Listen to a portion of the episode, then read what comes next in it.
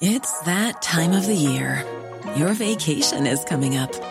You can already hear the beach waves, feel the warm breeze, relax, and think about work.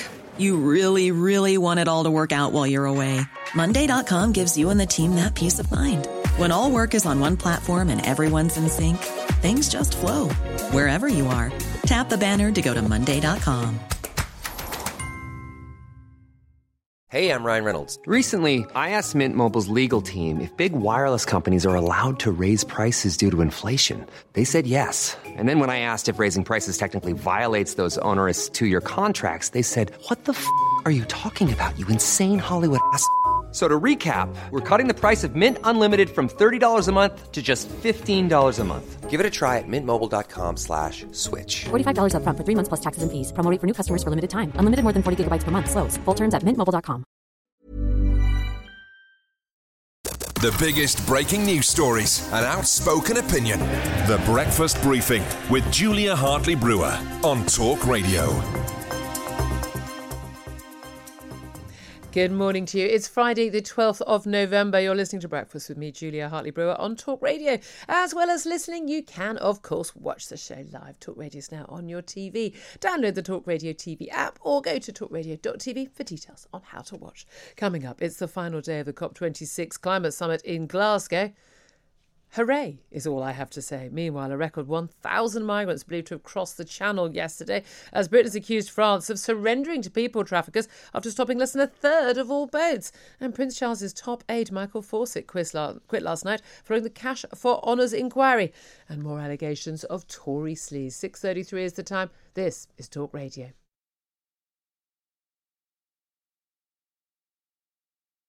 Good morning to you. This is Talk Radio Breakfast with me, Julia Hartley-Brewer. Thank you very much indeed for your company.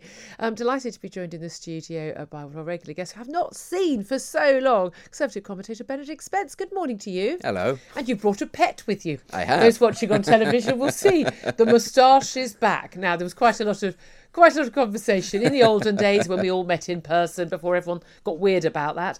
Um, uh, you, you grew a moustache and there was a lot of debate about whether you were an extra from Narcos, yeah. whether you were starring in a porn video. But many, or such, many such examples. I think we had a Twitter competition for the show. I don't know. It became a feature. Yeah. But it's back. It's a Movember tash. It is. It is. I mean, this is the first time I've ever seen you, you know, sort of rabidly pro-mask so that you don't have to see me. I genuinely you know, would like you to put your mask on in the studio. We, we can do that. It's, it can be done.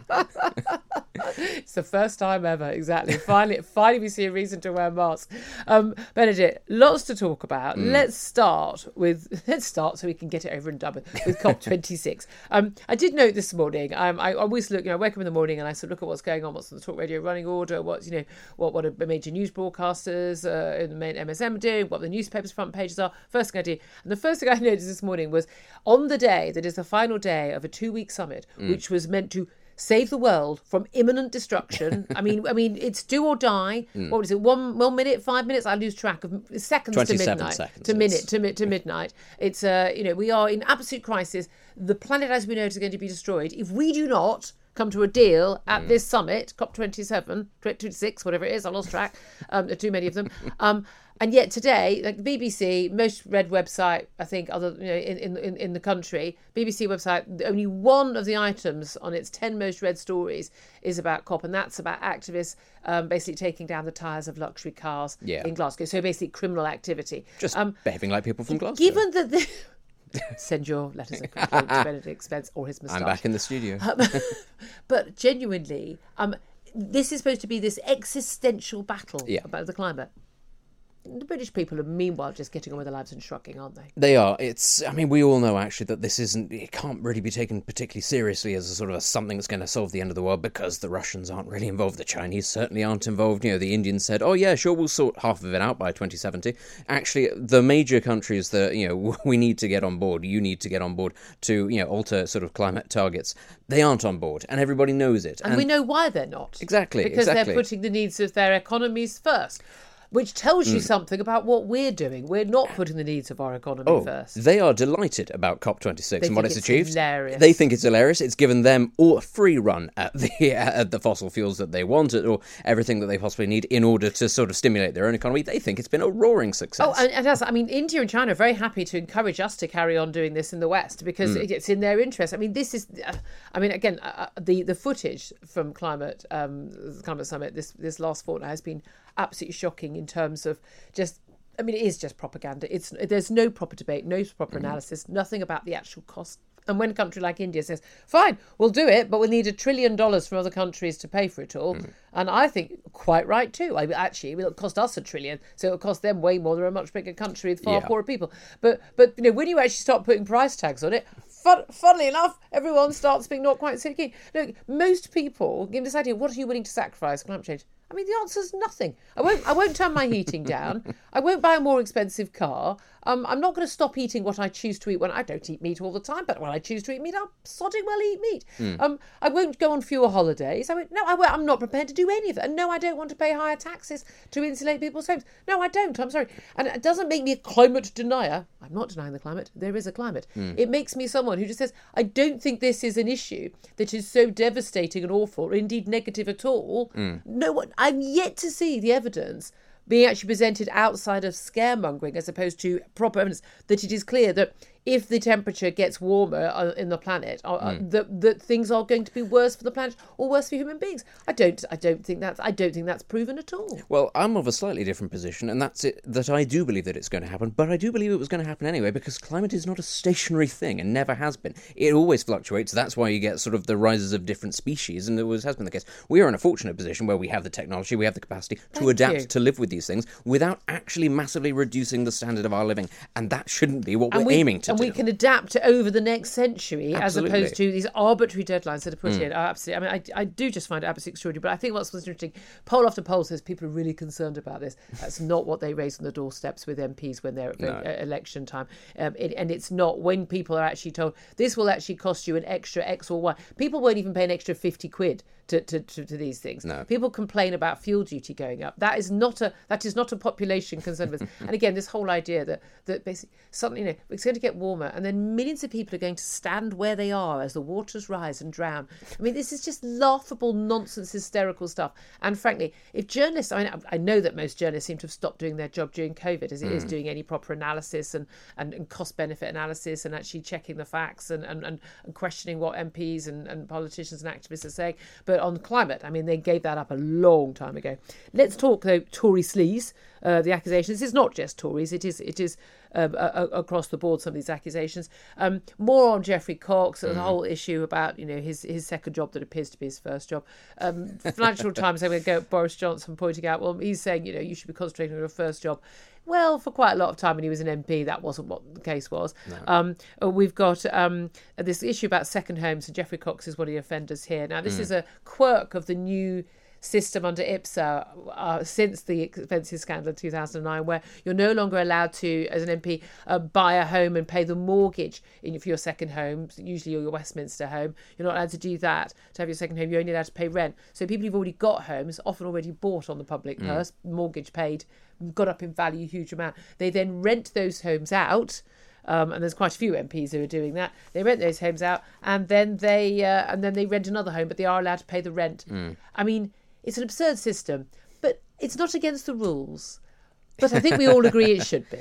Well, we all agree that it should be. I, it, I'm actually quite happy that this has all happened because for so long we've been sitting here, you and I, every week we talked about what is actually going to make the poll shift, what's going to really annoy the British public yeah. so that the government is actually held to account on something. It turns out it's just good old-fashioned sleaze. Yeah. Not being locked in your home no. or having your job taken away, your kid's not allowed an education. No, mm. not bothered about that. Nothing at all to do with that. It's simply, oh, this person might be on the take or might be a bit clever and is trying to get around the rules, and I don't like that. You know, it doesn't matter about we- my civil liberties. It's a little bit of You're money right, that, that really annoys me. It's a very me. British thing, isn't it? It is. Because, I mean, you know, the French or the Italians would just shock and go, yeah. Such is life. I mean, you know, they're a politician. Yeah. That's what we elected them to do. I like that. And I agree with Boris Johnson when he was saying at the summit the other day that you, we, we are, this is not a corrupt country. This really isn't. Mm. But I do think There is stuff. I, I noticed that pause from Well, you this there. Is the thing. I wouldn't say that we are a corrupt country in the same way that, you know, there are some sub-Saharan African or Latin American countries that are corrupt. But what I would say is we're very good at not always looking for it. Whereas some countries, you know, like Italy, like France, they really do set a lot of store, you know, because of their links to organised crime in the past, that sort of thing, of properly going after it. Whereas mm. I do think actually very often we let these things build up, build up to a sort of a critical mass. And then there is a scandal like this and we all go, good Lord, this is appalling. It shouldn't be going on at all. I think we're very good at turning a blind eye for a little longer than perhaps we should. I don't think there's rampant yeah. corruption, but I do think that there's a lot of rule bending, a lot of not breaking yes. the rules, but a lot there's of There's a lot of not, not abiding by the spirit yes. of the rules. And you do wonder about Geoffrey Cox. I'm rather a fan of his leading Brexiteer. He's a great mm. man. I'm, I'm genuinely the view it is a good thing to have incredibly clever, successful people in the House yes. of Commons. I'm old-fashioned like that. But... Um, I don't understand why someone who is clearly earning that sort of money, who has a flat in London, mm. needs to rent out that flat at a great, a great, uh, a great profit, and then pay, you know, get me and other taxpayers to pay for his rented property in London. The whole point of that second home allowance was for M Ps who, mm. who couldn't afford. Yes, I know eighty-one grand's a lot of money, but actually very difficult to run two homes on that. That you know, that's not that's not supposed to be a luxury benefit for people. That is supposed to be ability for them to work in Westminster and in their constituency. But it it's just it's just tacky. It's it is. Tacky. It is. But I, I tell it's you what, cheap. I do. I do admire his tenacity. At least he works hard. Which you know, I mean, so... there is that. I mean, exactly. I mean, I prefer that to people who do nothing who at do all. Nothing. Um, interestingly, mm. of course, the, the polls have changed. We have mm. now, and there was a prediction actually from one of our guests at the beginning of the week that there would be a poll uh, that uh, was going to see Labour ahead. And yeah, um, we've seen Labour lead in one of the polls just by a couple of points. Mm. But given that we're looking at you know sort of ten point poll leads for Tories, no matter what was happening for, for the last couple of years, um, this is going to start worrying. Not just number ten, but also not those Tory backbenchers. There is no love mm. for Boris on the Tory backbenchers. No. The love for Boris is in a lot of the Conservative Party members. But the, the M Ps, they support Boris Johnson because Boris Johnson got them elected yeah. and will keep them in their jobs. If they don't think he'll keep them in their jobs, that support is going to fade away very quickly. That's the thing, isn't it? And I actually think even with this you know, narrowing of the polls, were there to be a general election right now, he'd still win a majority. The key thing is, as you point out, a lot of people in marginal constituencies, he might lose a few of them, and it's when you get enough of them sort of mm. ganging up and talking to, say, a Sajid Javid or a Rishi Sunak saying, well, this wouldn't be happening under you, would it, old boy? And then you start to see the wheels in motion. It's not so much the fear that the electorate might kick out Boris Johnson. There is always the fear, and that has always been the risk to him, that it will be ambitious Tories and worried Tories on his own yeah. backbenchers. Yeah, exactly. And uh, and again, I've, a lot of people I know say, yeah, but these polls are, come on. At the end of the day, on election day, are yeah. people going to go, I'll vote for Labour then? If they're all the things they're cross about from the Tories, most people I know are cross about what the Tories are doing, think that Labour would be far worse on mm. a lot of those things, whether it's civil liberties, whether it's uh, on, on, on tax rises, uh, climate change, things like that. Keeping the lights um, on. Yeah, keeping the lights on. Yeah, those basic things. So they think, well, the Labour would be worse. But I always think, well, at least, at least there would then be an opposition to a lot of these things. Currently, the only opposition we get from Labour to anything mm. the Conservatives do is, oh, I'd do more of that. Yeah, I think... And I've done it, yeah. I'd, I'd have done it sooner. Yes, it would, it would firmly put them in the spotlight. They might have to take some responsibility. Who knows? Some competent people might... might actually step up to the plate. They do exist in the Labour Party. They just don't tend to rise to the very top because that's not particularly exciting no, exactly. for the Labour Party. Um, let's talk, in, before we go to break, um, N H S, massive pressure, waiting list up again by one hundred thousand in just a month, mm-hmm. um, five point eight million people, and that's just the people who've managed to get to the point of actually being referred to the N H S. So, you know, that it doesn't even touch the size of that. It's probably double that, Sajid yeah. Javid has said as Health Secretary.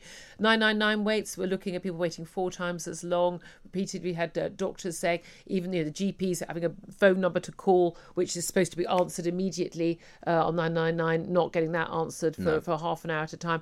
Something is going horribly wrong. Do we know what it is? Because there aren't there are only like what seven thousand COVID patients in hospital. I mean, I think it's just a cumulative effect of lots of different things. It is bizarre, isn't it, that we sort of set up our entire society around protecting the N H S, and yet here we are once again facing a winter crisis, as we do every year, even if there isn't a pandemic. Yeah. You know, ultimately, it is a structural issue, and I think you know certainly when you have protocols around things like you know wards having to be kept aside for COVID and things like that, of course you're going to get backlogs. You know, we, you and I have talked about this for a long time. We predicted that this would happen. Mm. People would go untreated. People would get, end up in the backlog. It was always set up to happen. It was never about protecting the N H S. It was about this fixation on COVID, and now we are reaping the rewards from that, and they are yeah. awful to see. I mean, they really are, and entirely predictable. But again, why does the N H S always fail to predict it every year when there's a problem? And then, and this, I mean, again, we we we, we spoke to an expert, expert who said that this is mm. what's going to happen.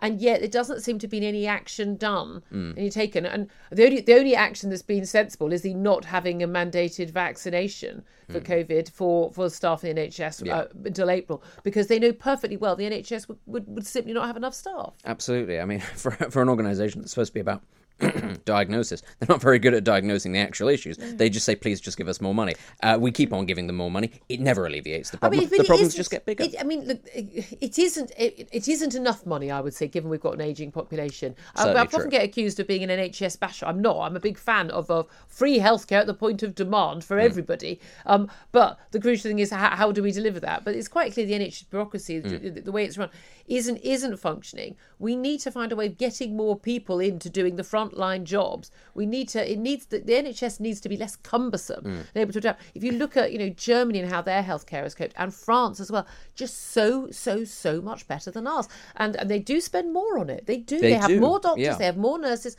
and they have more beds in hospitals. It's per that head. simple. They absolutely do. And, you know, this, this is the reality that the British people have to come to terms with if you do have an ageing population. And also, I'm, you know, I'm not a nanny status, but I do have to say, if you have an ageing population that doesn't live particularly well and doesn't take care of itself Fatter particularly population. well, yes, it then, you know, then that is going the, to happen. Here's the deal. You can't complain about the N H S not being, unless you're willing to pay the higher tax. The Breakfast Briefing with Julia Hartley-Brewer on Talk Radio. If you liked what you heard, please subscribe and give me a good review. And don't forget to catch me on the Talk Radio Breakfast Show every weekday from six thirty until ten. Hi, I'm Daniel, founder of Pretty Litter. Cats and cat owners deserve better than any old-fashioned litter. That's why I teamed up with scientists and veterinarians to create Pretty Litter. Its innovative crystal formula has superior odor control and weighs up to eighty percent less than clay litter. Pretty Litter even monitors health by changing colors to help detect early signs of potential illness. It's the world's smartest kitty litter. Go to pretty litter dot com and use code ACAST for twenty percent off your first order and a free cat toy. Terms and conditions apply. See site for details. When you make decisions for your company, you look for the no-brainers. And if you have a lot of mailing to do, Stamps dot com is the ultimate no-brainer. It streamlines your processes to make your business more efficient, which makes you less busy. Mail checks, invoices, legal documents, and everything you need to keep your business running with Stamps dot com. Seamlessly connect with every major marketplace and shopping cart. Schedule package pickups and see your cheapest and fastest shipping options from different carriers. With rates up to eighty-nine percent off U S P S and U P S rates. And with the Stamps dot com mobile app, you can take care of mailing and shipping wherever you are. Make the same no-brainer decision as over one million other businesses with Stamps dot com. Sign up with code PROGRAM for a four-week trial, plus free postage and a free digital scale. No long-term commitments or contracts. That's stamps dot com. Code PROGRAM.